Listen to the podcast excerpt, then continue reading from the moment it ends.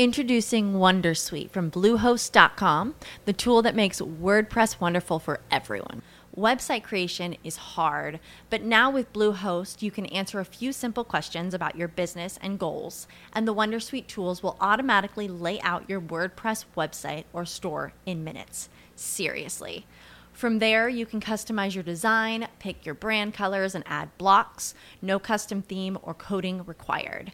You'll get content suggestions that you can keep or revise, and with Yoast SEO built in, we automatically help you get found in search engines.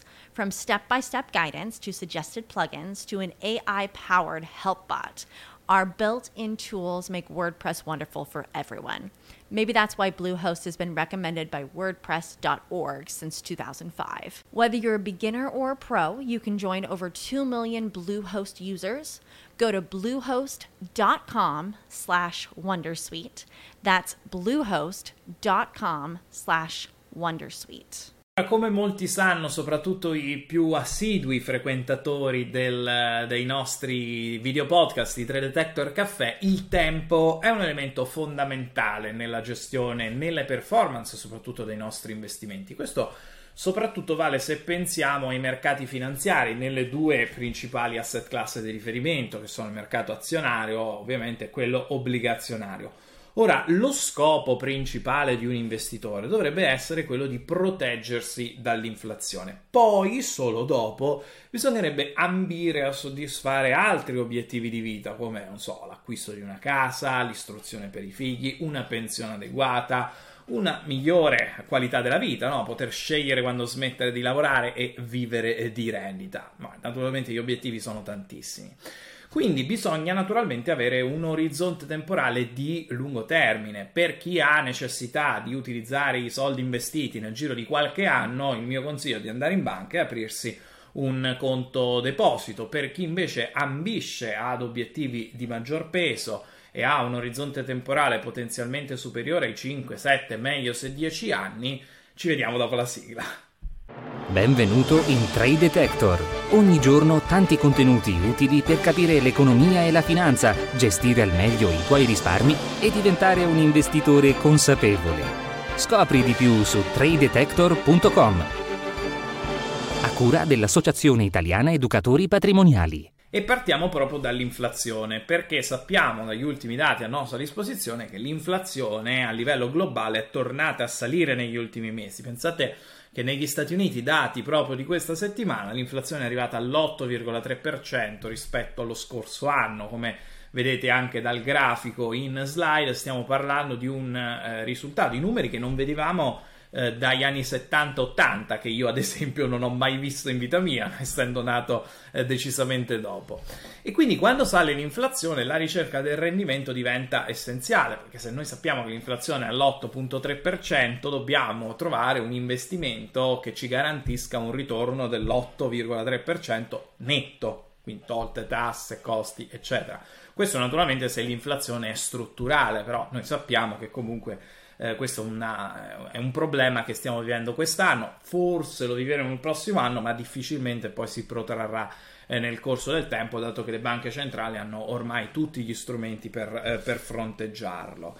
Ad ogni modo, l'errore che molti investitori fanno è prendersi proprio un rischio aggiuntivo che spesso va oltre questi parametri, che sono convinti di eh, dover avere un rendimento costantemente superiore all'8% per abbattere l'inflazione, quindi magari si mettono a fare operazioni con strumenti derivati, forex e tanta altra robaccia che purtroppo non assicura un rendimento stabile nel tempo. Quindi diventa importante comprendere il funzionamento dei mercati, conoscere i numeri per sapere che cosa possiamo aspettarci nei prossimi anni, perché se è vero che l'inflazione non durerà presumibilmente così tanto è altrettanto lecito quindi continuare a gestire i nostri portafogli senza particolari eh, cambiamenti o preoccupazioni. Che cosa è successo eh, negli ultimi 100 anni di storia dei mercati? Vi ho riportato una pagina di un libro che sto leggendo, i rendimenti delle varie asset class di azionario eh, negli Stati Uniti, eh, non solo scusatemi, negli Stati Uniti, ma in tutto il mondo ci sono anche tra l'altro delle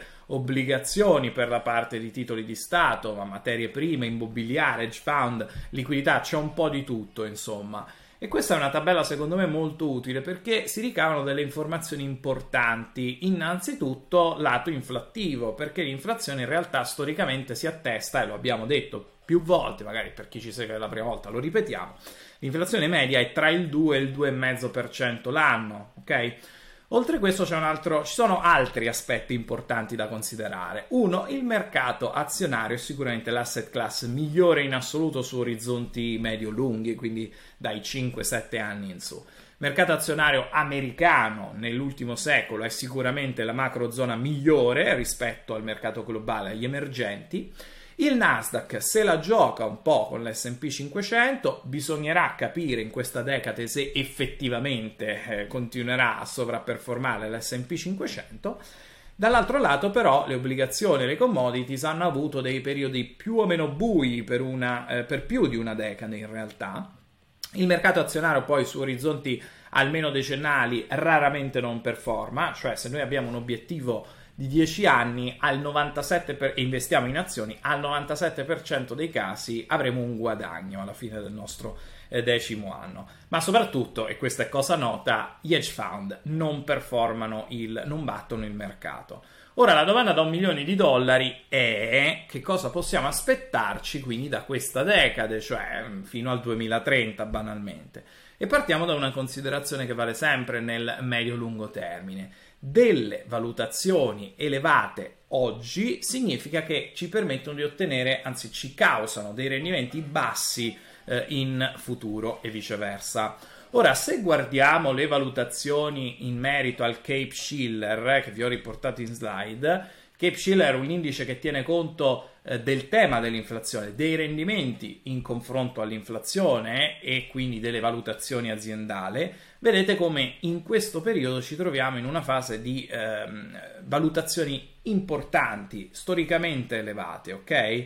Siamo a livelli superiori del 1929, però il recente calo che abbiamo vissuto questo inizio anno ha leggermente attenuato queste valutazioni gonfiate, anche se in realtà non di molto eh, guardando la decade del 1930 eh, notiamo anche che il rendimento anno composto, quindi dividendi inclusi, sia stato per l'indice dell'SP 500 dell'1,4% anno e in quella stessa decade però l'azionario globale ha performato di quasi il 4%, mentre la parte di bond mediamente eh, del 3%. Scusatemi, mi stavo, mi stavo riferendo alla tabella che vi avevo mostrato prima. Quindi Bisogna dire che i mercati in, quel, in, quei periodi non erano così dinamici, non esisteva internet, le banche centrali oggi sono anche molto più reattive, molto più market oriented e quindi di conseguenza questo nuovo scenario dovrebbe giocare a favore dei rendimenti attesa, attesi, però è innegabile che la decade in cui ci troviamo non sia molto favorevole come perlomeno la decade eh, passata che è stato un sono stati anzi in realtà due decenni di baldoria assoluta nonostante le varie crisi che abbiamo eh, vissuto. Quindi possiamo ipotizzare, secondo il mio modestissimo parere, un rendimento che si potrebbe attestare tra il 5 e il 7%, non così improbabile, insomma, di certo però non mi aspetto più rendimenti a doppia cifra come quelli che abbiamo vissuto eh, negli ultimi anni. La diversificazione però ancora una volta eh, gioca un ruolo essenziale perché se è vero che gli Stati Uniti hanno raggiunto sicuramente delle valutazioni elevate, è altrettanto vero che ci sono altre aree geografiche come l'Europa, ma soprattutto l'Asia, i paesi emergenti, e per paesi emergenti non intendo solo la Cina, ma tutto sud-est asiatico, quindi l'Indonesia ad esempio, il Sud America, addirittura l'Africa, che potrebbero rivelarsi veramente delle sorprese. Quindi mi raccomando, orizzonti eh, lunghi di anni,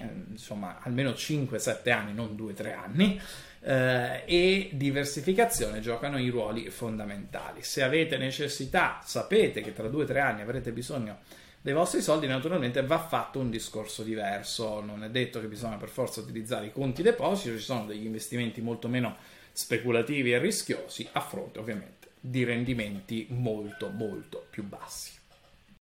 As humans, we're naturally driven by the search for better. But when it comes to hiring, the best way to search for a candidate isn't to search at all. Don't search, match with Indeed. When I was looking to hire someone, it was so slow and overwhelming. I wish I had used Indeed. If you need to hire, you need Indeed. Indeed is your matching and hiring platform with over 350 million global monthly visitors, according to Indeed data, and a matching engine that helps you find quality candidates fast. Ditch the busy work. Use Indeed for scheduling, screening, and messaging so you can connect with candidates faster. And Indeed doesn't just help you hire faster. 93% of employers agree Indeed delivers the highest quality matches compared to other job sites, according to a recent Indeed survey. And listeners of this show will get a $75 sponsored job credit to get your jobs more visibility at Indeed.com slash podcast. That's Indeed.com slash podcast. Terms and conditions apply.